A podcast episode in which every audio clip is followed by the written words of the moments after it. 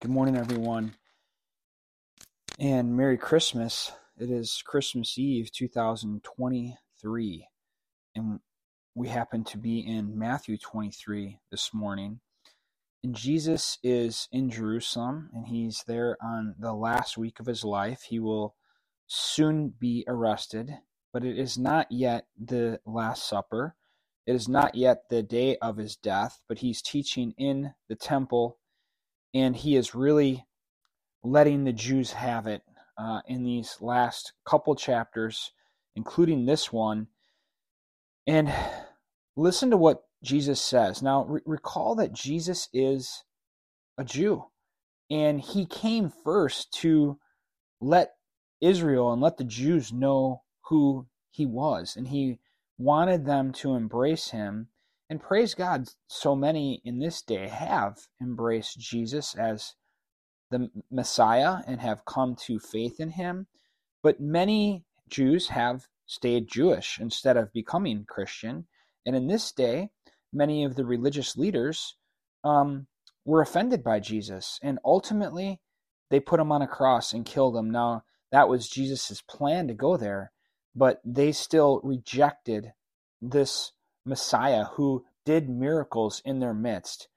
And Jesus is very frustrated. I mean, it, it's hard to comprehend how upset Jesus is at the Jewish leaders for their rejection of him.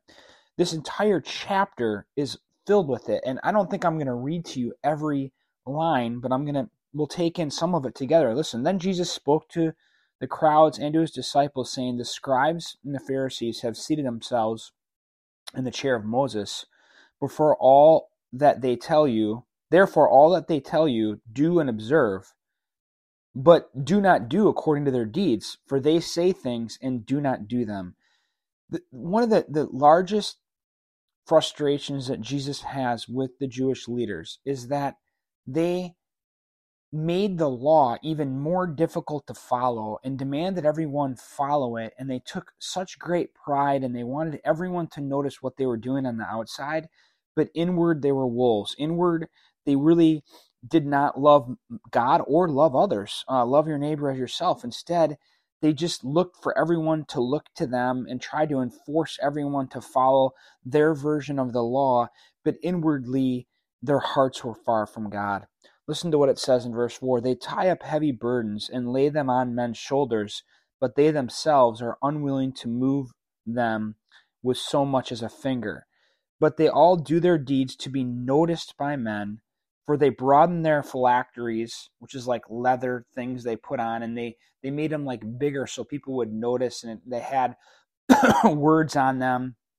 They're trying to look impressive and holy, and they lengthen the tassels of their garments they love the place of honor at banquets, and the chief seats in synagogues, and respectful greetings in the marketplace, and being called rabbi by men. But do not be called rabbi, for one is your teacher, and you are all brothers. See, in, in God's kingdom, in the Christian kingdom of Jesus Christ, we're all we're all underneath him and we're all kingdom of priests. We're all fellow workers for God's kingdom. And if anything, like when you hear Peter's writing, he called himself a fellow elder. He didn't call himself a bishop or anything like that. Listen to what it says here in verse 9 Do not call anyone on earth your father. And I don't think we should be having father so and so as we see, like in the Catholic Church. One is your father, he who is in heaven, Jesus says. Do not be called leaders or teachers, for one is your leader or teacher, that is Christ. But the greatest among you shall be your servant. And whoever exalts himself shall be humbled, and whoever humbles himself shall be exalted. But now we get into the woes, and it's really important to see this. But woe to you, scribes and Pharisees, hypocrites, because you shut off the kingdom of heaven from people, for you do not enter in yourselves. See, like they were like keeping people boxed out who didn't follow all their rules. And Jesus is like, you know what? You're keeping people away from God and from heaven and you're not even going to be there, nor do you allow those who are entering to go in. Uh, there's a verse in parentheses here that may not be original in verse 14. Woe to you, scribes and Pharisees, hypocrites, because you devour widows' houses And for a pretense, you make long prayers. And a lot of times they would pray outside and they'd pray long to be noticed or to be seen as holy. Verse 15 Woe to you, scribes and Pharisees, hypocrites, because you travel around on sea and land to make one proselyte, and when he becomes one, you make him twice as much a son of hell as yourselves. Oh, wow. Jesus says that, you know what, you guys, first of all, bear little fruit in other people's lives, but let's say you did lead one other person to Judaism like you you make them twice as much as much a son of hell as yourselves. Church, this is really important to see, and uh, I'm I'm I'm going somewhere, but you know I'm going to say it again because I, I I have to say it. Is that when it comes to end times, we are on this side of end time prophecy. We have not seen them come to fulfillment yet. So therefore, we do the best we can to look at the prophecies about the coming of Christ and try to interpret what we think will happen. But I don't think it's going to be like any of us thinks. I think we do our best, but after the end times things take place, then we'll be able to point back to scripture and we'll see that it was correct. But maybe our interpretation of what it would be and what it actually is is going to be different. And as a result, we have to be humble. But I'm still going to give you a, a view that I have and many share, and and that is that Jesus is extremely upset with the Jewish people for their rejection of him and from their hearts being far from them.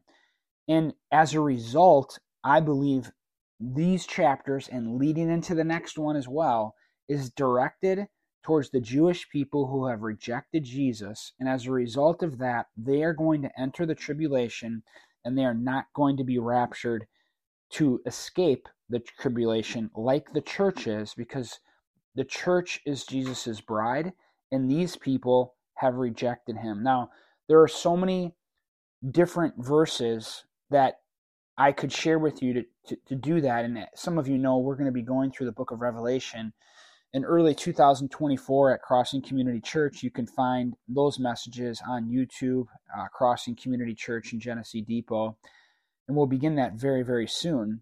Um, and, you know, I'll, I'll be going over some of these evidences that we can't get into all today. But for today, just see, continue to see as we're just getting warmed up in this chapter. And I'm going to try to do this quickly, but woe to you, blind guides, verse 16, who say, Whoever swears by the temple that is nothing, but whoever swears by the gold of the temple is obligated. Like, where did they make this stuff up? You fools and blind men. Listen to how Jesus is speaking and how frustrated it is with these people. I'm going to keep going. Verse 23 Woe to you, scribes and Pharisees, hypocrites! For you tithe mint and dill and cumin, and have neglected the weightier provisions of the law, justice and mercy and faithfulness. But these are the things you should have done without neglecting the others. You blind guides who strain out a gnat and swallow a camel. Do you see, church? Now, I want to take this as a warning to us, too, in the fact that our faith is supposed to change who we are. It, it's not something that we just do on the outside for show. And that's what the, the, the Pharisees were doing and why Jesus called them hypocrites. Now, yes, we need the grace of God. Are any of us perfect Christians? No. But but that's not an excuse to not be transformed or to be sanctified, to become more holy, to become more like Jesus. Like we are not supposed to try to just look good on the outside, but not be transformed on the inside. Jesus, through the power of his Holy Spirit, has come to change us. And we need to not be like the Pharisees, where our faith is a show, but that it's genuine in who we are and we're seeking to be more like our Lord. Woe to you, verse 25, scribes and Pharisees, hypocrites, for you clean the outside of the cup and out of the dish, but inside they are full of robbery and self indulgence. We've talked about that lot, a lot as we've gone through the book of Matthew, how they were focused on the outside instead of on the inner man, and, and that was a big frustration he had with them. You blind Pharisee, first clean the inside of the cup, your heart, your, your inner man, so that the outside of it may become clean also. That's how we become clean, is from the inside out with Jesus' help. Woe to you, scribes and Pharisees, hypocrites! For you are like whitewashed tombs, which on the outside appear beautiful, but in the inside are full of dead man's bones. Uh, verse 29 Woe to you, scribes and Pharisees, hypocrites! For you build the tombs of the prophets and adorn the monuments of the righteous, and say, If we have been living in the days of our fathers, we would not have been partners with them in shedding the blood of the prophets. They're acting like they wouldn't have been people that rejected the prophets of the Old Testament. But Jesus says, So you testify against yourselves that you are sons of those who murdered the prophets. Fill up then the measure of the guilt of your fathers. You serpents, you brood of vipers, how will you escape the sentence of hell? I think, church, this is really important to see.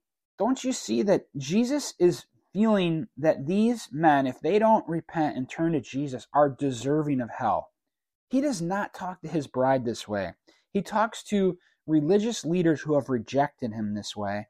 And, and how you feel about this changes, I believe, what you tend to lean towards in your eschatology, whether you believe that the church is going to be there for the tribulation or not. And it's clear Jesus is feeling these folks are deserving of punishment. Yet in God's grace, there's still going to be a time of great, trying to think of the right word, uh, opportunity in the tribulation through the 144,000 Jewish evangelists and the two witnesses for Jews to come to the Messiah during the tribulation. However, many are going to have to do it at the cost of their lives. So there is a grace of God that still exists in the tribulation, and unbelievers who are there, as well as Jews, are going to have an opportunity still to discover the Messiah, and, and many will come to faith in Jesus but it's going to be a horrific time. But I believe, based on so many things, but what we're seeing here, Jesus is preparing them to go through it, not preparing them, but telling them that they're deserving essentially because of their rejection. But this is not how he talks to his bride. So that's what I believe. Now, could I be wrong? That's possible, uh, but you know any of us could. And I want to recall for a moment that we're not I'm not talking about, and we're not even getting to the topic, but we're not talking about whether there is a rapture or not. Most people who have a more orthodox view of end times believe there's a rapture. So it's not, that's very clearly articulated in uh, Thessalonians 4 uh, and in uh, 1 Corinthians 15 and a couple other areas that we could mention, like John 14, I will in a second, Revelation 4 1. So, so it's not that there's not a rapture. Most Orthodox believers believe there will be. It's just whether it's going to be early on in the tribulation, or I mean before, or if it's going to happen later, or in some cases, some believe at the end. And you know how you view the his feelings towards the Jews who've rejected him and his bride, the church, is going to have somewhat of a bearing on that. All right, so listen to how he ends. I'm skipping ahead a little bit. Verse 37 Jerusalem, Jerusalem, who kills the prophets and stone those who are sent to her. How often I wanted to gather your children together the way a hen gathers her chicks under her wings, and you were unwilling. See, Jesus' desire is to gather those who believe. Behold, your house is being left to you desolate. For I say to you, from now on, you will not see me until you say, Blessed is he who comes in the name of the Lord. See, they're not going to see him again until he comes back and returns because they've rejected him. So they're going to have to wait uh, until that time comes when he comes back in his fullness and he comes back to earth as a ruler and a, a victor at the end of the tribulation period. So, what's really important is to see that this chapter 23, which we just completed, is going to lead right into chapter 24. So everything he just just a whole chapter of being upset, now he's going to get into the tribulation and I believe he's referencing what's going to happen with Israel, the people that he just got done talking about that he's so upset with, and that's the primary topic of verse chapter 24, the tribulation for the Jews to go through. Now, another reason why I believe this is I want you to picture this. This is being said on the last week of Jesus' life. It's very important to get the order down here. This is not the Last Supper. This is not the last night of Jesus' life. This is earlier in the week. So I want to end with one verse today to give you some encouragement.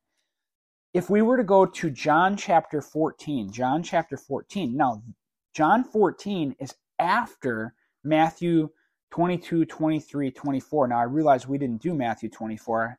It's interesting that I'm going to be doing that on Christmas Day, Matthew 24, tomorrow. But, anyways, um, th- that is before Matthew 22, 23, and 24, as far as the sequence of Jesus's last week. That all happened before. Now, Jesus is at the Last Supper with his disciples. So he's given all that warning, which I lean towards the fact that that was to the Jewish people who have rejected him. Then listen to what he says in John 14, verse 1 Do not let your heart be troubled. Believe in God, believe also in me. Now, this is to his disciples, okay? He's not venting his frustration towards Jews right now. And then he says, In my Father's house are many dwelling places. If it were not so, I would have told you. For I go to prepare a place for you. Now, Jesus is going to heaven. He's going to die. He's going to reveal himself after his resurrection, but then he's ascending to heaven. That's where he's going. He's going to heaven. And he said, In my Father's house, in his heaven, there are many dwelling places. If it were not so, I would have told you, for I go to prepare a place for you. If I go and prepare a place for you, which he did, I will come again and receive you to myself, that where I am, there you may also be. So, after all the warnings of Matthew 22, 23, and 24, which we'll get to tomorrow, after all that, he says, I'm going to prepare a place for you in heaven where my Father has many rooms. I am coming back to you to take you to be with me where I am. Now, when Jesus comes back at the end of the tribulation to begin his millennial reign on earth, that's going to be on earth. That's not going to be in heaven at the Father's house. Jesus is going to reign here on earth for a thousand years. So, after all the warning of the tribulation, he says, I am coming to take you to be with me where I am. And that is in heaven. And that is a rapture. That is him taking us up to be with him. Now, it's mentioned in other places. I'm not going to get into all this today. But it's really important to see after all the warnings of Matthew 22, 23, and 24, here Jesus says to his apostles, I'm coming to take you to go where I am going, to my Father's house, and that is heaven. And that, church, is comforting words. Now, did I just prove to you without a shadow of a doubt exactly how things are going to take place. No, too much humility for that. I, I, we do the best we can to try to rightly discern and understand uh, what we are to learn regarding the end times. But I do believe we'll know for sure after it happens. Until then, we do our best to understand.